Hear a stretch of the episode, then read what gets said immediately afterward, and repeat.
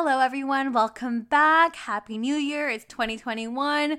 So excited to bring you some brand new episodes on Strip Sia.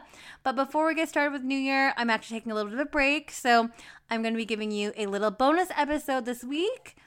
It was from my guest lecture at Florida State University this past November. So if you were listening here for a long time, it's a little bit different than the one I conducted in June. This one here is a bit more on the resiliency and um, how COVID has affected sex workers, but of course, drawing parallels between North American sex work, specifically in Canada and the USA, and my thoughts on it, and just a little bit on how I got started with the podcast, what my background is, what my experience with sex work has been. So please feel free to enjoy this hour long bonus episode and we'll catch you guys in for another episode next week. Don't forget to like, rate, subscribe, and enjoy.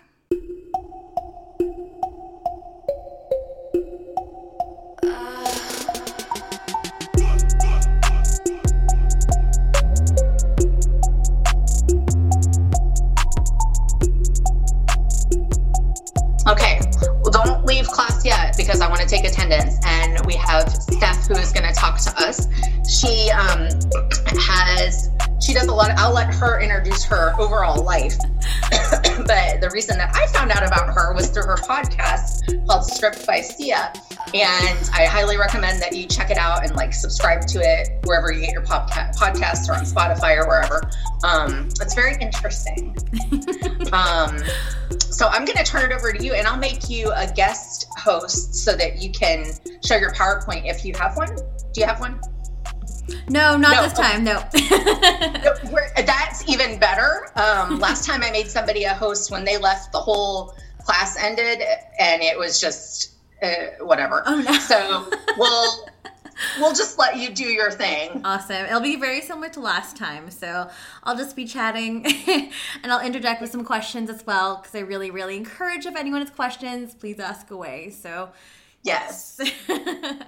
Awesome. Did you want me to get started? yeah. Are you ready? Is that okay? Yeah. Let's do it. Let's do okay. it. And of course, cool. let's um, do it. of course, yes, it is a big day for all you guys down south because I'm based in Canada. So again, I am not taking up too much time of your day, so this will roughly take about an hour, and then I do want to leave some time at the end of class for some questions. So again, like please ask away. Um, thank you again, Alicia, for this opportunity to speak again. I had so much fun last time. So I spoke last time in June uh, with a very similar presentation, but I actually added a whole bunch more this time around and kind of catered it to this class because obviously every cohort is different. So thank you again. I really, really appreciate thank that. You. Yeah, no, I'm incredibly honored. Like I was like, oh, this is great, and um, I have a lot to say. So I will do my best in checking the chat function here and there, um, kind of as I dive between topics, because basically it's going to be one big long talk from me over the next hour. So uh, yeah, basically, we're going to be talking about sex work. We're going to be talking about how I got started, how I got started with the podcast, um, comparisons with sex work in Canada and the US. There are a lot of similarities, believe it or not. Also, with around the world, too. I can add that in there. Um, safety measures and protocols, coronavirus, resiliency, how sex workers are dealing with that, because it's very heavy right now. There's a lot of us are struggling a lot, but I'll get more into detail about that later, as well as some trauma, uh, how it affects personal relationships, business relationships, destigmatization, and all of that. So I'm going to do my best in trying to pack this all in within the hour. And of course, I really am going to try to be respectful on your time too, because I'm sure you guys want to just see what's happening with the polls too. And it's nighttime over there. It's it's the afternoon for me right now. So. But anyways, I'm gonna get started. Uh, basically, who who am I? so I am Steph Sia, aka Kimchi is my stage name. I am the host of the podcast Stripped by Sia, and that was something that I started last year. And it is a podcast for strippers, sex workers, and all the fancy naked people, is my tagline. So I guess now I can say I am a former exotic dancer. I'm no longer dancing. I will get into that later basically clubs are closed, coronavirus took over, and I'm having to pivot and shift my life right now. so it's uh, I'm I'm that so or was that. Also was a former sugar baby for a few years, and also a digital content creator as well. So I'm based in Vancouver, BC, so just above Seattle. It's West Coast times. Wonderfully rainy outside, as true Vancouver weather is. And basically, I created this podcast to help destigmatize the sex industry through storytelling and the lived experiences of sex workers. So I found out that there was a need for the podcast, or maybe that was just me just being really interested and really invested in the topic. And I'm a huge podcast junkie, so I listen to a lot of crazy stuff. Anything to do with true crime or maybe some self help things, um, NPR, uh, hacking. Like, I just listen to everything. I'm a huge nerd. So, when it came to stripper podcasts, there, there are actually a lot out there, believe it or not.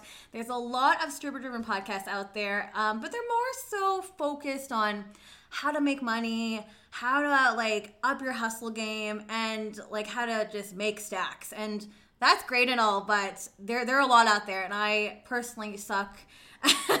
as a freelance dancer, so that's not where my expertise lies. And for me, I really wanted to come at an angle where I can really educate the masses. And for me, podcasting is an opportunity to learn. I've learned so many different niches and so many different things by just listening to podcasts. So I thought that this would be a great medium to try and teach people and again try to destigmatize the sex industry because as you know there's just so much out there with the media and so many things that society says that are myths that are incorrect and that are dangerous to this line of work and this profession. So and another reason why i'm here today is to speak to you on that. So so basically yeah it was a huge opportunity for me to talk and gather some listeners and educate. And yeah, there's for the podcast, there's a lot of sex workers that listen to it. Probably makes up the majority of my podcast audience, but there are a lot of uh, non-sex workers on there that listen as well, or what we'd like to call in our lingo civilians or civies.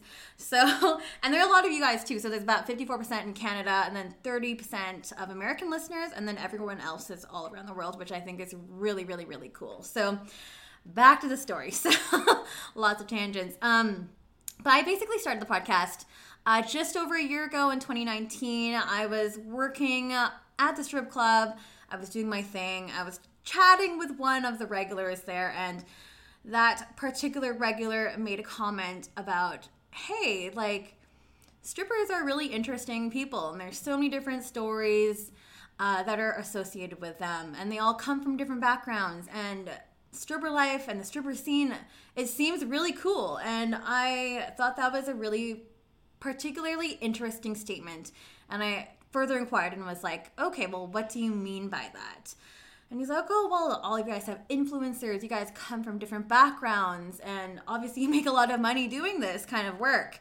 And I, it, that kind of statement really stuck with me. And I was really curious about it. So I stuck with that. And kind of rolled with it. So it's interesting here. So, particularly here in Western Canada, strippers are almost like influencers, which I find really interesting and uh, bizarre at the same time. But a lot of us have quite a number of followers, like 50k, 100k. Like they have these large, uh, they've amassed this large amount of following, and I thought that was interesting. And I thought okay, man, maybe there's some truth to this statement. Maybe like what this guy said, maybe this actually makes a little sense. And I want to dig deeper into that. So I really wanted to obviously destigmatize sex industry. That was the main thing I wanted to do, but also showcase these stories that my stripper colleagues had because again, we come from so many different places, so many different backgrounds and again, I really wanted to showcase the real stories, not something that's been fabricated through other people, through news outlets, and whatnot. So, yeah, so I've been basically podcasting for just over a year. It's been really, really interesting. I've had the privilege of meeting so many great performers and individuals and covered so many different pro- like um, subjects, and it all relates to sex work. So whereas where, whereas it's um, it, can be uh, strippers, it could also be escorts. There's audience members. I just interviewed a, a client of a full service sex worker. We go into kink, all the different kinds of kinks.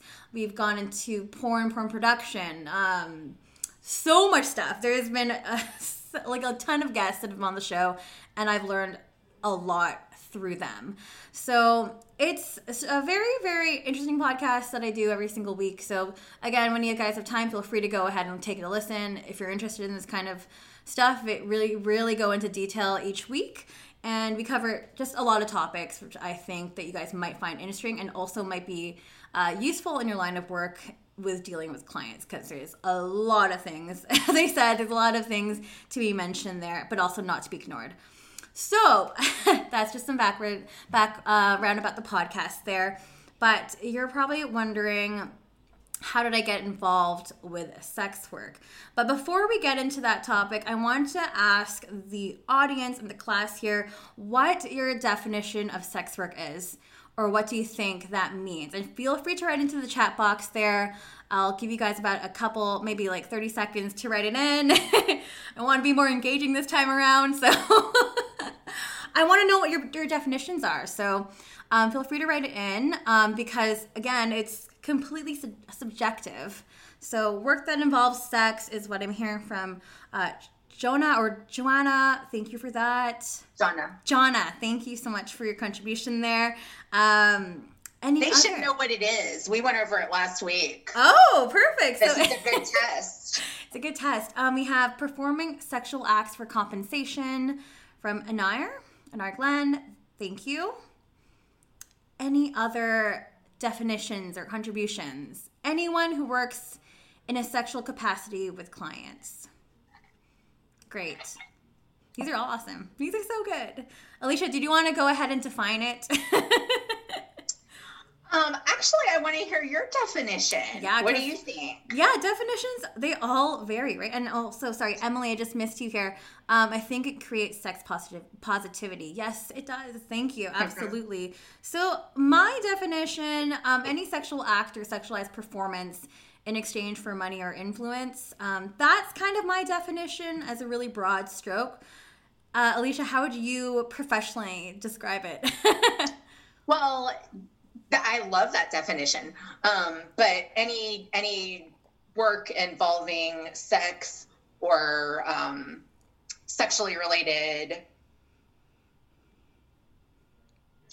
things, we'll just say things. I don't have a better word. That's okay. For for any kind of compensation, Mhm. or I like your um, influence right. definition. That's great. Yeah, there's That's, that's true.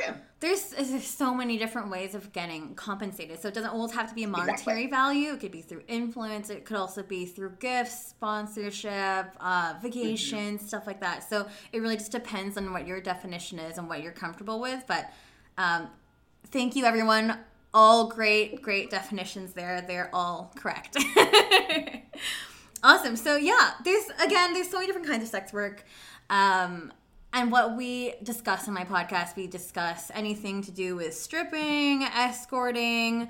Um, where's my list here? This huge list: uh, prostitution, camming, porn, fetish work, full service sex work, and so so so much more. So there's just a lot out there, and they all have uh, different kind of details um, and also different types of involvement as well, which. I'll try to go in, go into um, more so in terms of an overview, but later on in the show. So, uh, I am a sex worker. and I guess my first foray into sex work was actually back when I was an undergrad, many, many years ago. and my roommate at the time kind of intrigued me about paid dates, and I didn't know what that was. I was like, okay, so you go on a date, you get paid what what do you do? What what entails like what does that even mean? And i didn't really know what that meant. I just had come out of a breakup and i also just you know with a breakup i moved out as well. I was living in a roommate situation and i was like okay well i need money anyways. Let's go give it a try. And she mentioned that her and a couple of friends were on this website that you may have, may or may not have heard of, and it's called Seeking Arrangement. And it's a major way, a website where it connects uh, potential sugar daddies with. Um, typically students, typically students, but usually um, those who identify as women, and they're usually quite younger, not as affluent. They don't usually have a lot of money. Um, these are just typically the people that are on the site. So uh, I thought it was interesting. I didn't really know exactly what it really meant. So, yes, there are cases of, yes, you can just simply go on a date, you could go for dinner, you get paid. But there's an underlying notion there too, and a lot of the expectation there is that you are to have sex with this affluent person and they will pay for your time. So that's a lot of the cases. And of course, as I mentioned, there are a lot of cases too where you can you can kind of negotiate what your arrangement will be. So whether it's in the form of gifts or a vacation or maybe he's going to be paying for your rent or something. So again, like what we why I asked what the definition was earlier of sex work again, you can be compensated in different ways.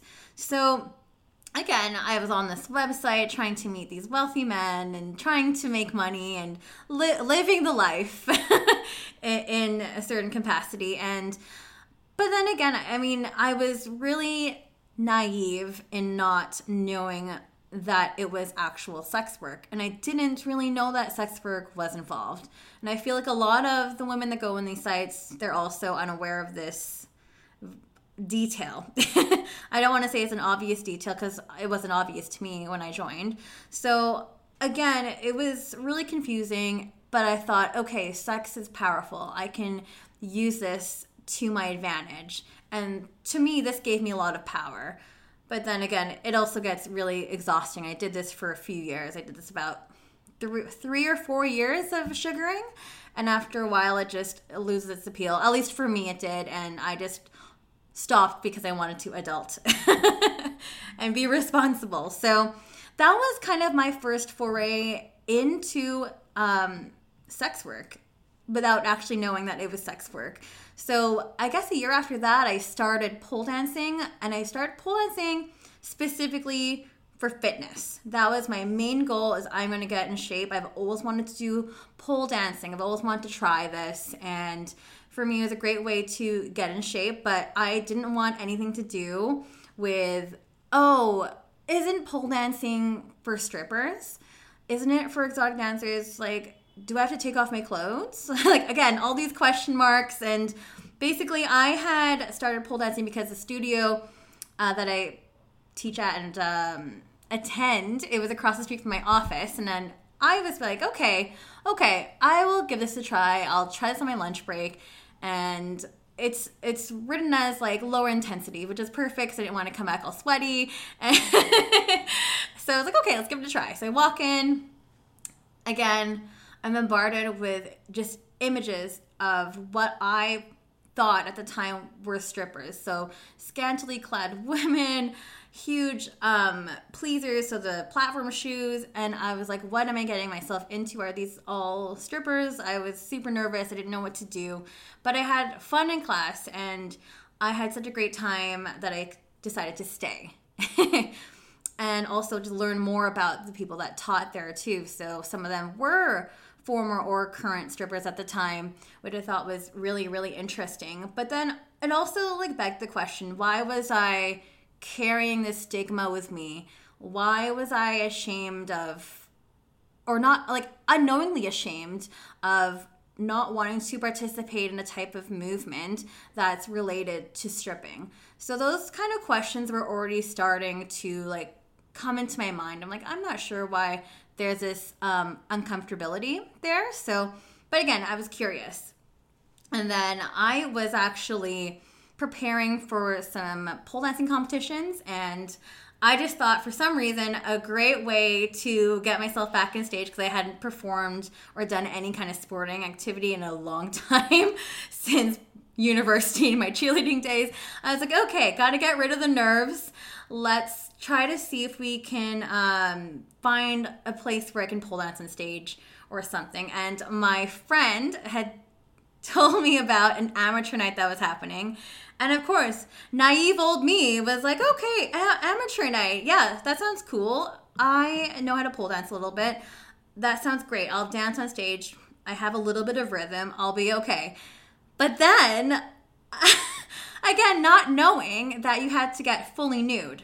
So I feel like I feel like this is a common question too. Like, do you have to fully get nude on stage? And the answer is yes. And I got super scared, but I was like, nope, I'm already here. I'm gonna go do it. And I actually had so much fun doing it. So I was like, this is great. I'm gonna keep practicing at this. I I don't know what this is, but something inside of me was like, this is awesome. I love where this energy is taking me. This is cool. So I did a lot more of these amateur nights, becoming more comfortable with my body and be comfortable with sex work and getting money and getting paid for this. Uh, It was really fascinating to me. But then again, um, I was working in an office at the time, and of course, these reservations and these assumptions that I had with stripping, they started coming out, and the whole shame part started coming out as well. And I just had to ask myself, okay, like, I just have so many hesitations because I kept getting job offers from the strip clubs. They're like, you are really great. Why aren't you working for us yet? What is happening? Like, and I'm just like, uh, like, no, I work a civilian job. Like, this is, no, I have nothing to do with stripping. But then again, because I'm a critical thinker, I'm like, what is happening? Why am I questioning all this? And again, these hesitations, just in terms of like scheduling, balancing with my civilian job, how am I going to hide my like this sex work profession? What about the shame and stigma that comes from it?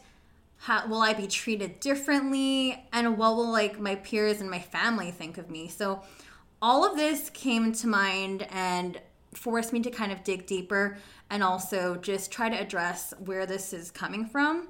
And I feel like I still am trying to figure out why I had that growing up, but I think again, it's just being bombarded by all these things that society tells you that okay, that these are not okay professions, it's not allowed, and just the whole negativity around sex work. So, Yes, but then again, I became really open minded after that. So, yay.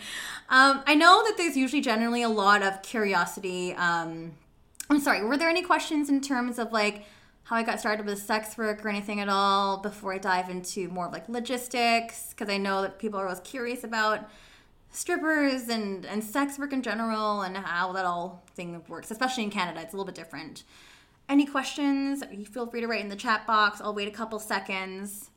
Did you dance at all before um you started or tried pole dancing? Like, did you ever take like dance classes or anything like that? I did at the age of six. so I did, yeah. When I took ballet when I was six, and I took some drop-in dance class lessons, like hip hop and street jazz and like Pussycat Dolls dance back in the day um, for fun. So I didn't have really any formal dance experience and I was not very good in those hip hop classes, so I would not even really count that at all. but those Yeah. are yeah, like all the type of sensual movement I I learned in this particular pole dancing studio.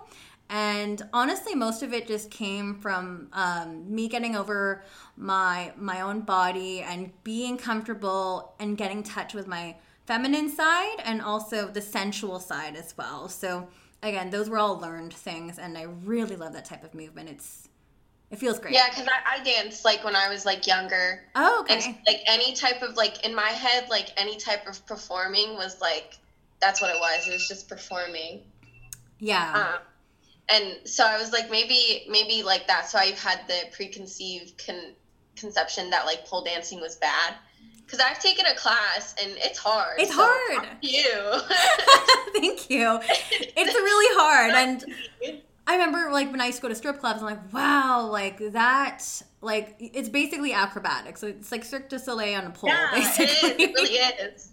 it's a lot of upper body strength and and core that you have to engage, and a lot of correct body positioning too, because obviously you can get hurt in it as well. But it's a legitimate, it's a legitimate sport, so.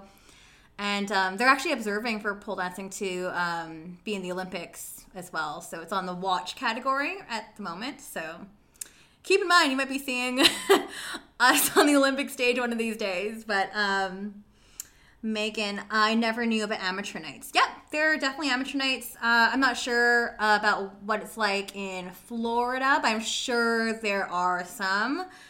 Like, absolutely. It, usually it occurs like once a month or the first of every month or something. It, it depends on the strip club, but it's something you can definitely look into. Um, but of course, I, I feel, I mean, with COVID and everything, uh, things are a bit different. At least in Canada, a lot of the places had closed down, which I'll get into later, and have reopened, but at uh, different protocols and stuff like that too. So, yeah, I guess we'll go into stripper logistics. Thanks for those wonderful questions, guys. I really appreciate that. Um, so yeah, so stripping logistics. Uh, I know that the last class is really interested in this, so we'll quickly go over uh, this and in terms of like how things are working right now as well. So in terms of stripping logistics to dance on stage, at least in Western Canada, you have to be represented by an agency in order to get booked. So you can't just uh, walk in and be like, I want to dance tonight. Uh, you can freelance, which is different, which means you're working the floor. It's also called uh, VIP or VIPing as well, where you can pay a sum of money uh, at the beginning of the night to uh, the DJ or whoever is taking that cut and you'll get a cut of the money later on. Um, and you get you charge basically per song.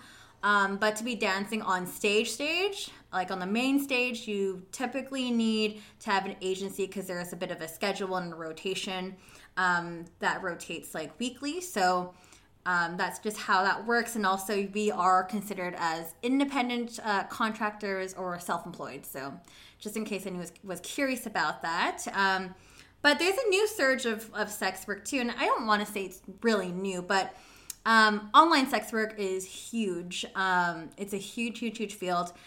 And especially now with coronavirus and the pandemic, and just a lot of people having to work at home or do solo work and stuff like that, digital content creation uh, or content marketing is huge right now. So, um, I guess with stripping, it's kind of normal for you to gain loyal followers or regulars that visit you and stuff too. And of course, like where you're like a place for you to advertise where you're going to be dancing next and for them to keep up with you. So I had a lot of people asking me to start an uh, OnlyFans page um, before when I was stripping, and I started that last year too, which is where you can basically create your own content, uh, which people can pay and subscribe to. You can create uh, custom videos for them there, sell them at whatever price you want.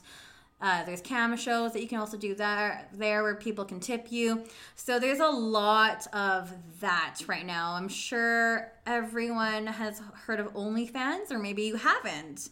Um, does everyone know OnlyFans? You can put your hand up, or yeah, nod, or yes.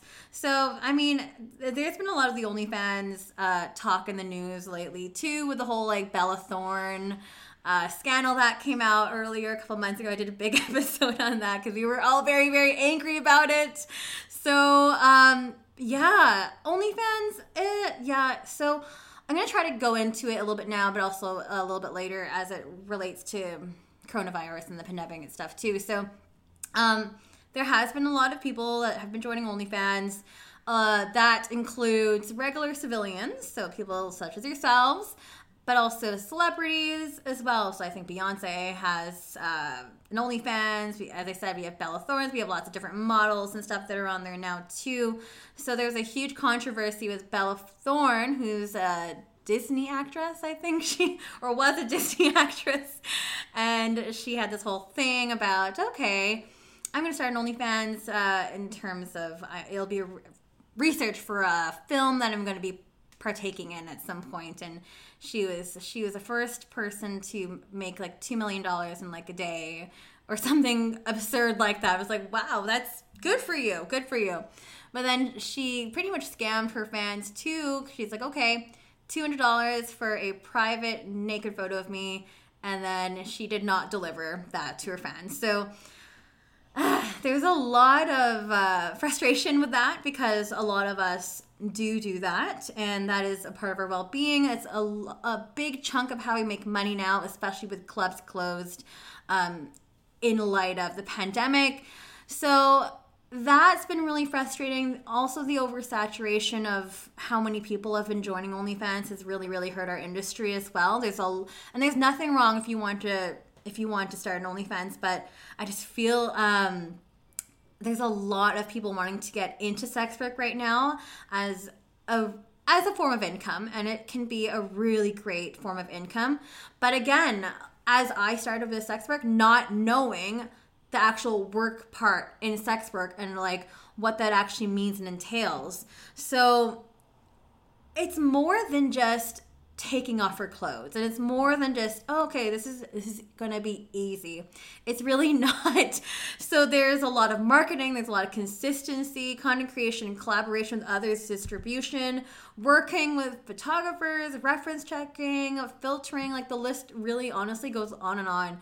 And it's pretty much a full-time job and i feel like a lot of people do not understand the work part of it which makes it really dangerous. And they're not really sure what what uh, to price things at or or pricing structures too them lowballing um like your OnlyFans membership accounts and or just like charging less for you know what should be priced a bit higher and just not knowing. So it's become a really frustrating area at least personally for me and also with a lot of my other colleagues as well just it not being as fruitful now and just too many people being involved. But again like not everyone is is cut out for this line of work.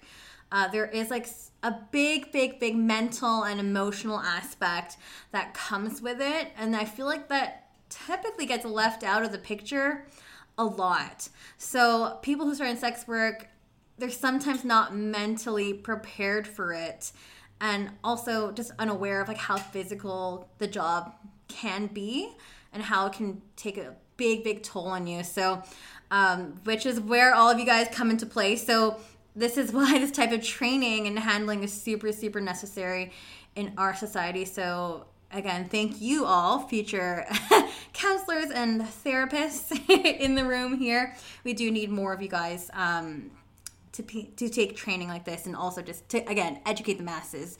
So ah where are we now? So i want to go into choice uh, versus coercion uh, in terms of like the, the, distinction around that. Was there anything in terms of like logistics that i can cover for anybody or we're okay for right now? And again if you do, if you guys have more questions feel free to type in the chat box at any time. I'm going to try to do my best in flipping back and forth but also I'll leave more time at the end of class, hopefully, to discuss more things. But uh, I'm seeing uh, zero things in chat, so that's okay. I think we're just okay to move on then. So, choice versus coercion. I just want to be clear that I fully chose to be in this industry. Um, again, like for me, it was a no brainer with my pole dancing skills. I'm a little bit of an exhibitionist. Like, I, it was okay, this makes sense to me.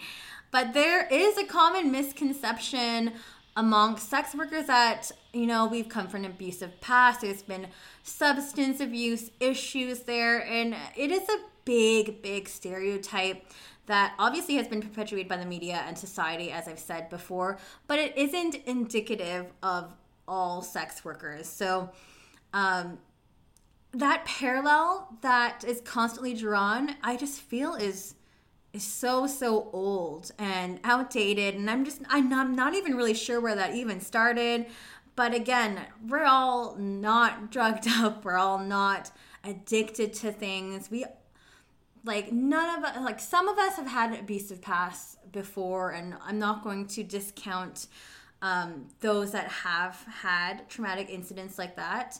Um, but there needs to be a distinction between those who are fully willing and consenting to be in this line of work whereas there are groups of people like street-based sex workers survival sex workers people that are pimped out um, and forced into this line of work and it's dangerous to mush those two together there is a very very very big differentiation between the two so i just want to make sure that was that messaging was perpetuated there so i just feel like a lot of time society often forgets that people choose to do this line of work and most importantly that people that are in this line of work that we actually enjoy doing it. There is a lot of enjoyment and fulfillment that comes in sex work. And to me, it just needs to be treated as a regular job. it just needs to be normalized. So that's where I feel with therapists and sex workers, or sorry, therapists and social workers, that you would need to kind of like view this in a really transparent way and not have any kind of apprehensions about oh oh there's a trigger there okay she's a sex worker okay then it's going to start spewing in okay she might have been this she might have been that you have to let go of that and this just see it as like a regular job so I hope that makes sense. Again, it is really just dangerous to label all sex workers as a result of coercion. So, and what I mean by dangerous, I mean it in the fact that it it really misses a bunch of things here. And what I what I mean it misses um, things. It it it discounts that it's a legitimized line of work. Um, that sex work can be done safely and also responsibly and forces sex workers underground, which is dangerous. And I wanted to talk about uh, going into, I guess, the similarities and the differences between Canada and the US. And I think you might be surprised that there are actually a lot of similarities in how we view sex work in Canada and how it's treated here, as well as how it is received in the United States as well. So um, we're just going to go into it. I see some enthusiastic yeses here in the chat box. Yay! Yes. Perfect. So, yeah, let's get right into it. So, Canada and the US. So, in Canada, believe it or not, it actually is legal to sell sex. It is legal to sell sexual services, but um, it's pretty confusing and contradictory. So, there's just a lot of laws surrounding it, which makes it virtually impossible. So, what I mean by that, so we have a bill, and it's called Bill 36 in Canada, and that criminalizes the purchase of sex but decriminalizes its sale. Like, what does that even mean? you know, there's always confusing uh, jargon and lingo. So basically, it forbids negotiating sexual service in public certain um, certain public spaces uh, financially benefiting off the sale of someone's sexual services or knowingly advertising sexual services. So that stuff is illegal. And this has been in law. Uh, this was introduced back in 2014 by the conservative government, which is basically the equivalent of, say, right wing government in uh, the States. So it's deemed unconstitutional and it's just so, so problematic in so many different ways. So I'll just go through a couple my list here, a couple points. It makes it really difficult for sex workers to negotiate their terms of service safely. It makes advertising virtually impossible. Um, under this bill, sex workers cannot communicate their services through third party service through through third parties either. So escort agencies working independently, those who lack resources, etc.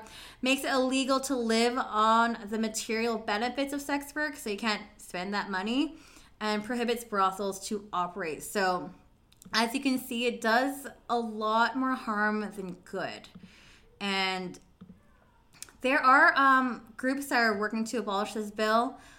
But of course, with as with Canada, I'm sure in the states too, it takes forever for any kind of changes to be made. But what I want to bring to light here is that Bill 36 it, it, it really forces sex workers to go underground and resulting in putting themselves at a much much greater risk. Um, again limiting spaces where sex workers may advertise. It restricts where sex workers may operate so they risk bringing unvetted potentially harmful individuals into their workplace which also might be their home which subjects them to further danger and other harmful circumstances. I just want to ask a question to everyone here in class.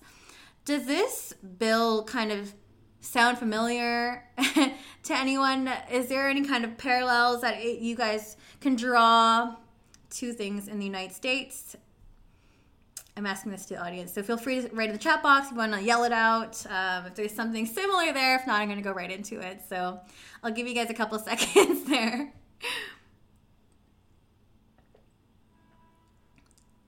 And I hear crickets. Okay, so are you familiar with Salsa Festa? Crickets.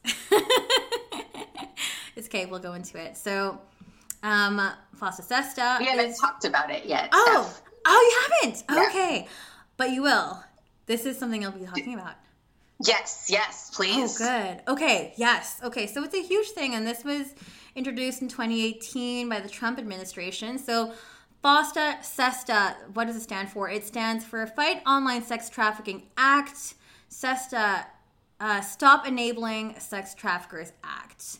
So, this was introduced in 2018, again, uh, by Trump. So, to combat sex trafficking online and in online personal sites. So, Backpage, Craigslist, back in the day when they still existed. They no longer exist. You cannot have those types of websites anymore. You cannot advertise stuff like that. So, like Bill 36, it, it's again very, very similar and also problematic because it combines both consensual and non consenting sex workers with no differentiation between the kinds of sex worker sex workers um, and types of sex work. So, again, this can be problematic because sex workers are finding themselves in riskier situations where they have no ability to filter. It subjects them to potentially more like dangerous predators as well.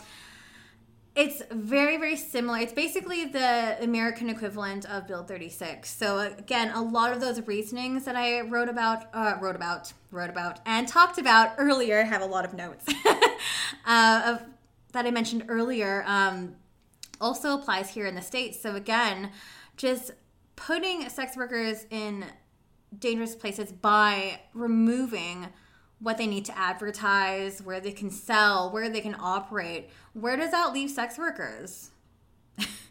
Again, if they have to become resourceful and they start going underground where they aren't protected anymore.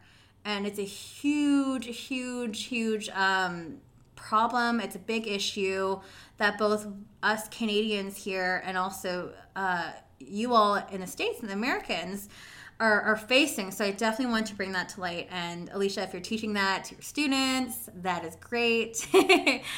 Lots, it's a big topic, and honestly, you could have an entire class dedicated to that. But I just wanted to acknowledge that point too and i feel like i'm talking a lot in this class which is which is good i mean I, I want you guys to learn as much as you guys can so i guess um with that we'll go into safety measures and protocols so again on that same line in terms of what can be done or what needs to be done in order to protect sex workers can anyone think of any ways where sex workers can be protected and I'll, I'll just leave a couple seconds here in case anybody wants to chime in.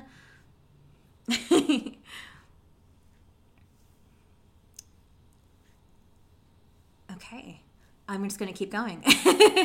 I'll be checking the chat box later in case I miss anything. But of course, yeah, like obviously laws need to be changed. They need to be recognized. Like sex work in general just needs to be recognized as a legitimized profession. And again, like we need to be providing space, um, safe spaces for our sex workers and having places where people can operate normally in in a safe um, kind of capacity. So we would like to see. I mean, we would. I would like to see personally more funding towards research regarding sex work, more funding towards resources. So uh, I live in Vancouver, and for example, like we have a this great nonprofit organization here in Vancouver called Wish.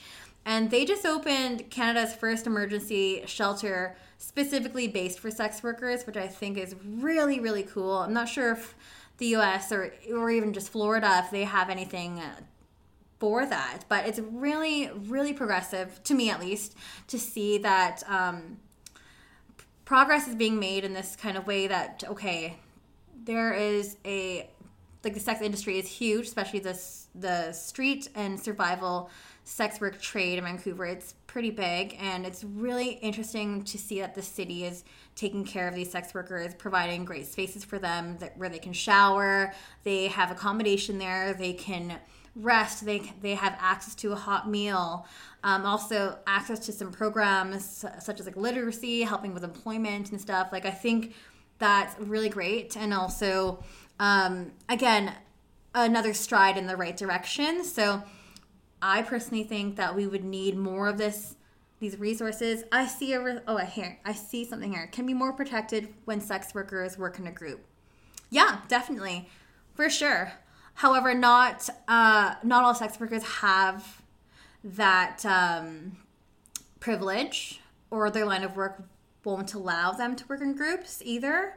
So, for example, if we are thinking about full service sex workers, um, especially on the street, it's pretty uncommon um, unless you're an escort and you're doing some kind of duo um, type of work, then I can see that happening. But there are, of course, limitations to the type of sex worker that you do. But great response there. Thank you, Megan. but yeah, so those are just a couple of ideas um, and some examples uh, where society and whatever city you're in can make strides in the right direction. So and for sex workers, safety is also important. So obviously, do your own research, reference check, ask for a deposit when you can. When um, if it's available, conduct a background check. As Megan said, try to bring someone with you, or if you can work in a group or work with a partner or someone that you trust. Also, try to do that if safe. Um, conceal your background. Do not make yourself identifiable. Maybe use an alias or a stage name and seek out some helpful sex work resources. So there's tons of stuff available nowadays that are basically um, accessible at the edge of your, your fingertips. So re- stuff like Reddit. Um, there's so many Discord groups as well. Uh, podcasts. I mean, such as mine, but blogs, articles, publications. There's there's so many articles out there. Just ask for help, and especially if you're struggling or if you, even if you're new. I feel like when you're new, you probably would need the most guidance. So just keep those in mind. So I feel like I'm talking a lot today. I'm going to quickly go over coronavirus and resiliency. And this is such a big topic, too. So obviously, well, when I spoke to the class in, in June, that was in the beginning um, of lockdown. And we're still here, which is boggling my mind. And it's just so exhausting for sex workers. So I did a whole mini series in terms of uh, COVID 19 and how different types of sex workers are dealing and how we are trying to remain resilient through this unprecedented times. I hate that. I hate that saying. but it's true. And I just want to say that this, the struggle is definitely real. Um, as a former dancer myself, so my income has been cut significantly, and I know that a lot of my colleagues are also feeling the same. They've been forced to take civilian jobs, uh, make money elsewhere. A lot of them are, are really trying to struggle, uh, sorry, hustle online and try to take their work online. So with OnlyFans, a lot of subscription sites, camming sites. Um, but in Canada, we actually did have a number of different options in regards to financial aid, which helped with uh, income stabilization. So, most prominently, we had the Canada Emergency Response Benefit Program, which was a whopping $81.6 billion, which was spent, but this was helped to. Um, this was introduced to help Canadians. So Canadians who helped, uh, sorry, Canadians who applied for CERB, they were entitled to two thousand dollars every four weeks from March to September for up to seven periods. And I'm only mentioning this program. There were other programs as well, but I'm mentioning this program because it was significant in terms of sex workers were actually eligible to receive this payout. And I feel like a lot of the times, in general, sex workers are always left out of the equation. So it was really cool that um, sex workers and independent contractors were able to apply for this fund. And we basically were able to make up to $1,000 a month and then still able to um, apply for the $2,000 CERB payout as well. So I thought that was helpful, but obviously it's nowhere near what most people were making when they were still dancing or when they were still touring around Canada and stuff. So it's been really difficult. And I mentioned earlier in the class that a lot of work is moving online. So there has been a huge, huge increase in paid subscription based services like OnlyFans, Admire Me, um, Loyal Fans. There's other like videos, um, video sites and clip sites you can make as well, and more people kind of gently foraying into camming and pornography. So it's it's been interesting because there's a lot of people, as I mentioned, a lot of civilians have started joining in to the whole OnlyFans bandwagon. therefore saturating the market a bit. But there has been also an increase uh, with solo work. So obviously, with the pandemic, a, a lot more people, I would say, they're a little bit more hesitant to include other performers. So there's a lot of solo work. There's a lot of people trying to do their own thing, creating their own content since we're at home all day now, too. Um, I guess in the porn world, there's a lot of temperature checks on site. Negative COVID tests are mandatory, in addition to the standard STI and HIV testing. Uh, strip stripping wise, strip clubs were open for a little bit, at least here in Vancouver, and then most of them unfortunately have shut down. And this is also across Canada as well. That I feel like we're just about to go into a second wave, unfortunately, and a lot of things are starting to shut down again. Um, we have a curfew now for any nightlife areas, so non food primary bars and restaurants and lounges, um, they have to close.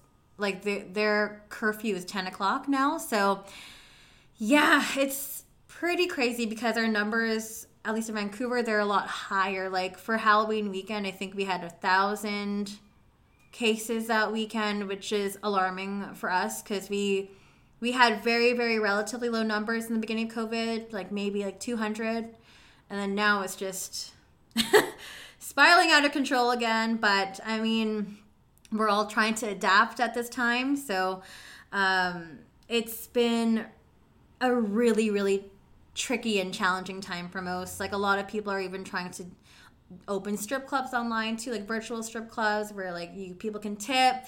There's an option for that during the show. So there's a lot of ways again that sex workers are trying to remain resilient and also just keep going and trying to basically basically trying to survive. Because it's it's a question of survival at this point. So um, were there any questions in regards to coronavirus, sex work, um, and thanks, Alicia. Uh, by the way, I'm doing great. Yay! um, I just want to, yeah, ask if there were any questions in regards to um, sex workers having to pivot, us being have to be more, um, being more resourceful.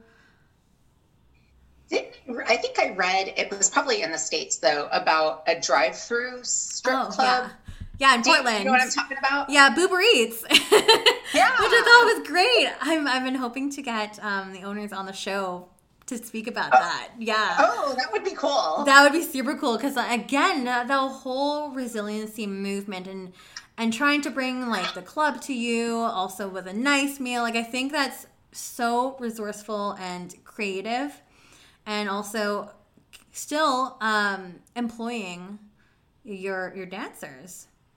You yeah. know, like that's so important. And it's just unfortunate because, again, with the strip clubs here, I can speak just here in Canada and Vancouver, just everything has closed again. And like, I think one of the main clubs here, they don't have any uh, stage dancers anymore. And there are freelancers and VIPs that can walk around, but then you can't give any lap dances. So, like, how are you making money? Because the ma- the main source for income is selling those dances. So, and then if there's if you take away the whole stage element part of it, it's it's like oh my gosh, how is anyone able, able to survive now? So it's been really hard, and a lot of us have been really missing work. Just and also just like the social aspect of it all too. Like coronavirus has affected everyone in so many different ways, but definitely mentally. There's so many things I think that we took for granted before um, I mean, just like seeing your friends and your family, like that, that's just stuff that we can't really do nowadays. And we have like a, a maximum of six people back uh, in effect again in Vancouver, and household parties and gatherings are not allowed. So it's been an interesting time for sure. But you just gotta try to stay positive and and just be in check with yourself and make sure that you know you're doing whatever you need in terms of like self care or anything to kind of keep your head above water. So just wanted to add that in there. okay. Um, I also want to talk a little bit about trauma, and I'm almost done here. So I know you guys probably want to end class soon, but I will.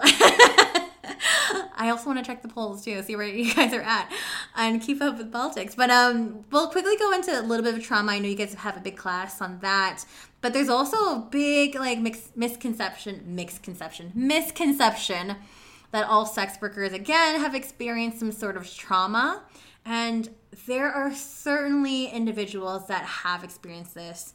I myself, one of them. Um, and I did talk about overcoming sexual assault um, as well in one of my episodes, episode eight. If you want to listen to that, you can. Um, but I'm not sure if there really is any correlation between uh, sexual assault and going into sex work. Um, I just really don't know. There probably might just be more, have to be more research on that. But there's a lot of different theories, maybe. Maybe it's a form of validation, sex, sexual liberation. Uh, maybe it's their own version of taking control of what was previously taken from them. There's a lot of reasons, and I'm kind of going into why do people go into sex work? Because apparently that's apparently it's a big question, and it kind of boggles my mind a little bit too. Because would you ask your friend who's a doctor why they became a doctor? Would you ask? Uh, Alicia why she got into teaching and counseling. And um, mostly the reason is because they want to, right? Again, we're going back to that choice versus coercion uh, concept earlier, and it is a choice. So to me, it's a bit bizarre why people may be theorizing about, oh, there must be a reason why this person got into sex work. Did so, and it's always, did something happen to them? a lot of the very very common question at the clubs was who hurt you? Um, what did someone do to you to land you in a job like this? Um, a lot of these type of comments again are really problematic to me and pretty much inappropriate i would say. You're making an assumption about someone and their line of work um, assuming you don't even really know what they do. Like but um, those kind of assumptions are, uh, it just seemed a little bit taboo and like old school to be having to theorize about this type of work. So, again, it's very, very uh, a judgmental approach, which I'm not very comfortable with. But again, uh, your jobs as future counselors and also therapists, like you need to be able to look at sex work independently and transparently without these biases that are fed to us, right? So you need to be able to turn that button on and off and unlearn what has been taught to you. So I think that is really, really important, especially with dealing with sex workers. Um, especially important um, that you treat your patients um, or your clients with an unbiased, non judgmental perspective. So I believe that will always, always, always help them ultimately in the end. So, and with that, um, I guess with not with traumatic, uh, not in terms of traumatic, but um, I want to go more into personal relationships too, because uh, there's usually a lot of questions about how does this affect uh, your personal relationships, and there's always a lot of curiosity around that as well. So, um, sex work as profession, yep. So how it affects personal relationships. Um, it really just depends on the individual because a lot of the questions I get or have gone before uh, either on the podcast or in other areas that I've spoken at. They're like, how can a sex worker profession affect long term relationships? Have you ever seen clients in public outside of work? What have their interactions been? And again, it really just depends on the, the individual, their family, their own network, really. And it can be dichotomous, it can really strengthen those personal relationships or can saturate them or sever them completely. and it just really depends on the circumstance that you have with those who are you you were surrounded with so again we're going back to this whole notion that sex work is taboo and it is seen as an unacceptable um, profession so those kind of situations can be dangerous um, especially if you're associating yourself with people that have those uh, those, those that hold those kind of notions because um, I feel like you could risk abandonment, you could have physical threats, um, any kind of mental deterioration. You just got to be kind of careful in that. But um, going into relationships as a whole, any type of relationship um, that you have would be based on communication and trust. And in my own personal relationship, that was something that stemmed out of a client, basically. And we you just have to have a deep un, you both have to have a deep understanding of of the line of work that you actually do you know having that non-judgmental approach and that acceptance is really really key and also that open communication and it just sounds like a generic thing to say but it honestly is true. Um, you need to be able to communicate okay this is something that i do. Is this something that makes you feel uncomfortable in any way? If so why? And where does that stem from? And if if that is an issue then there may not it just might not be the right fit for you. So again being open and honest from the start is super key for that. So but again if it's something that's communicated effectively and both parties are knowingly going into the relationship with this background knowledge it technically should be okay but we all know that relationships are complicated, so that's another topic for another day. but um, in terms of like uh, business and like uh, like business relationships versus like leisure private, uh, I've definitely seen both sides. So in terms of being a dancer, it's kind of normalized for you to go out with some of your regulars or your clients. They'll buy you a drink. Like that is completely normal. I would say um, but I've also ran into sugar daddy clients in public as well. But I've also exercised um, discreetness, always been professional. That's how you should always treat it, I would say. Um, but yeah, it's it's been it's been really interesting. Um, all the different lines of work that I have been in, and it's been I would say an experience. I would say uh, for sure. And I guess um, were there any questions in regards to relationships, trauma, any of any of those wonderful topics?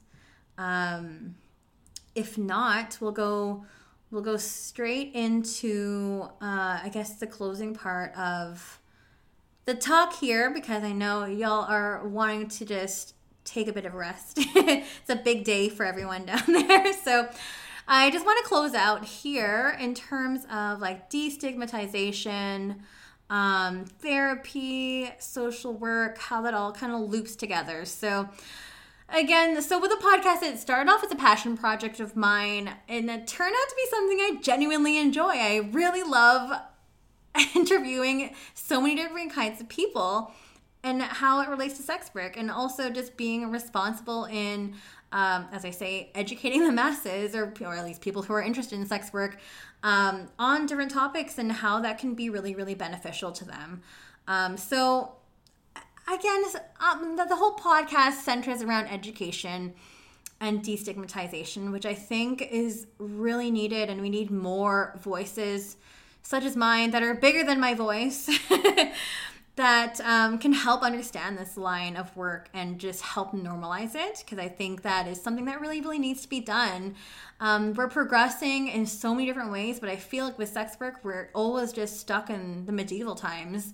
Like it, it just seems silly that we're still questioning um, the legitimacy of this type of work, and it's it's really frustrating. But again, we need to have more conversations like this. We need more people such as yourselves to be learning about this and how to deal with so many different types of people and um, and clients too. So again, as I mentioned earlier, like therapists and social workers need to treat uh, sex workers with a blank state, blank state, blank slate. I cannot read my writing anymore. it's been a long day. I also worked this morning too.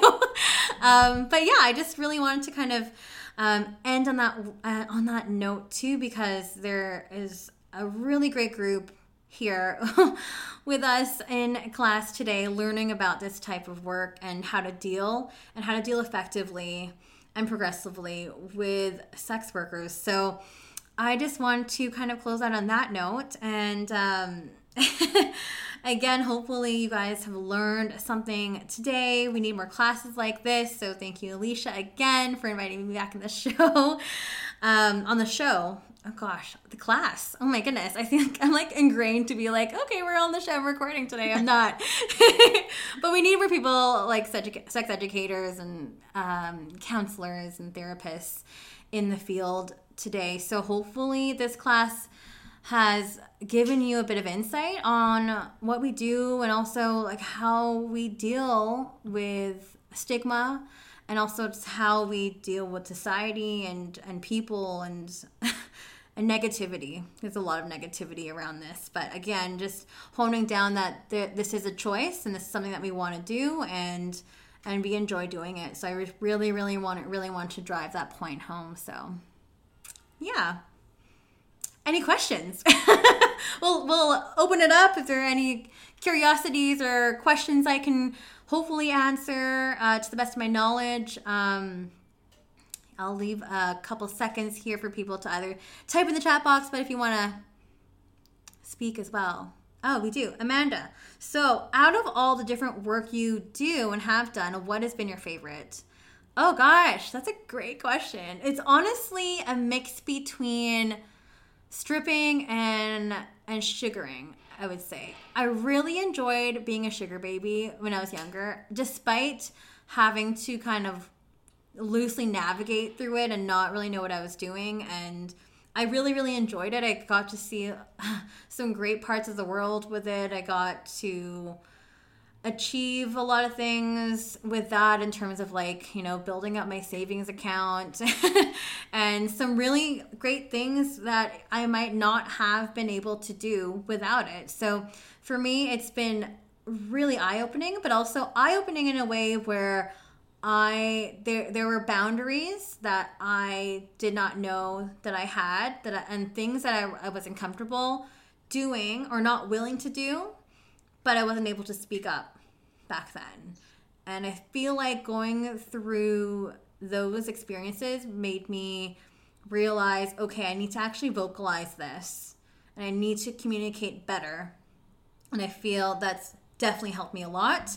Um, as well with uh, with stripping, I really love the performance aspect of it. That's one of my favorite things to do. Obviously, I'm a dancer and competitor and everything, but I miss connecting with the audience, and I also just really miss that because um, obviously clubs are closed. I don't know when those are going to open, and when it, they do open, we just don't know how that's going to operate and change. So I really miss that. I love them both, but I feel like at this point, um, I would continue with with stripping just because it's I'm more comfortable with that right now, and I feel like sugaring was um, that chapter is closed already for me personally, and and that's okay. But I had fun while doing it.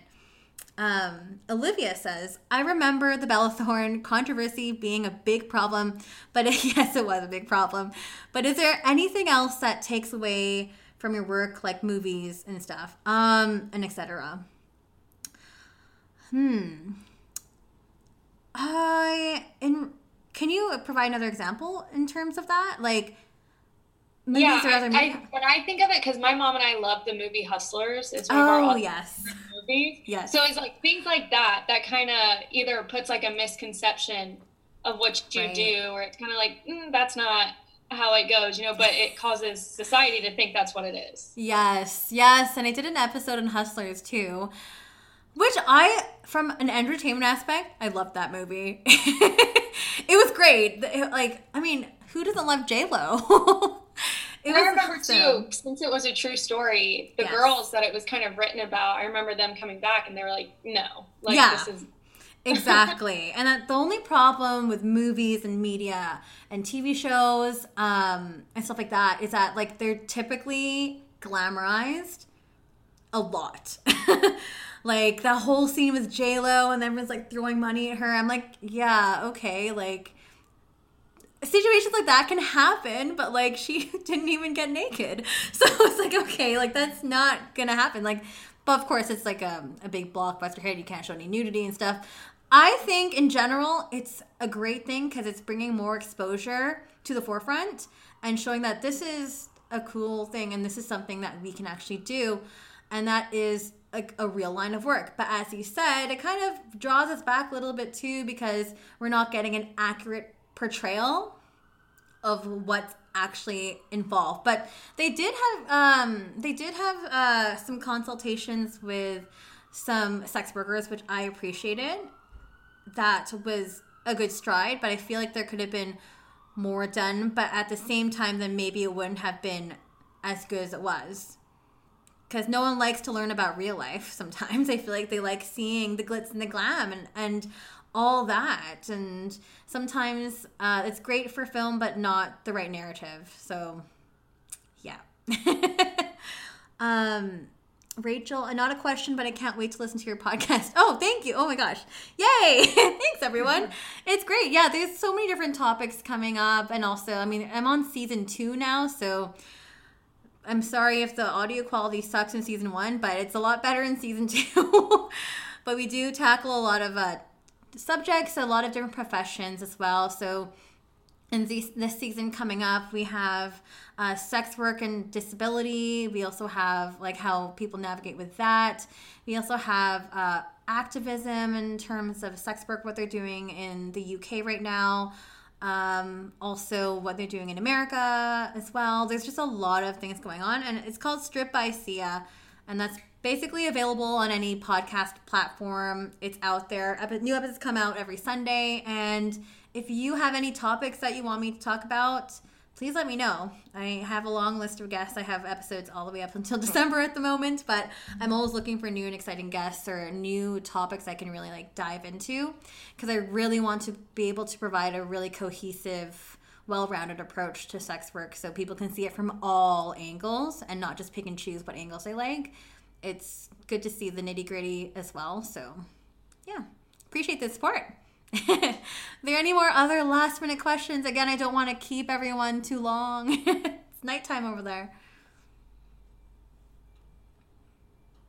They're lucky they get out of class early tonight. Normally we go for at least an hour and a half longer. So they're they're good. They're good. Just wanted to double check. But again, Alicia, thanks so much for having me on. Thank again. You. I was I hope that uh, today's speech was okay. yeah, it was wonderful. It was wonderful. It, uh, I think it is really enlightening for for us to hear, especially the part about not having preconceived notions about our clients, yeah. um, and just automatically, if someone uh, shares with you that they do, they are a sex worker. Um, in whatever capacity that they automatically have been traumatized or that right.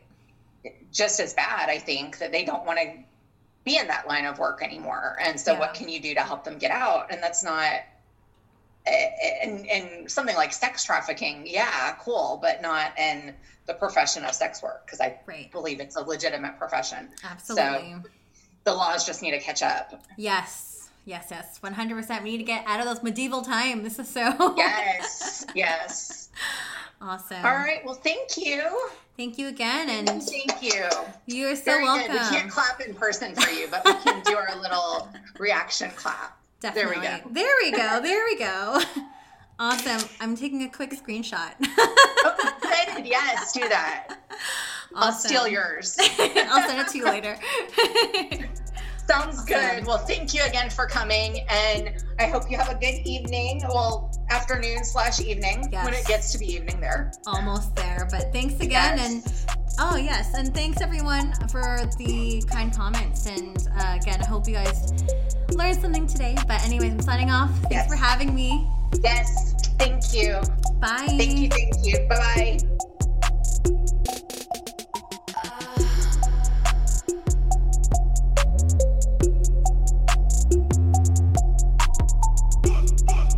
You're listening to Stripped by Sia, hosted, produced, and edited by Steph Sia. Artwork by Maria Bellandarama. Music by Ted B.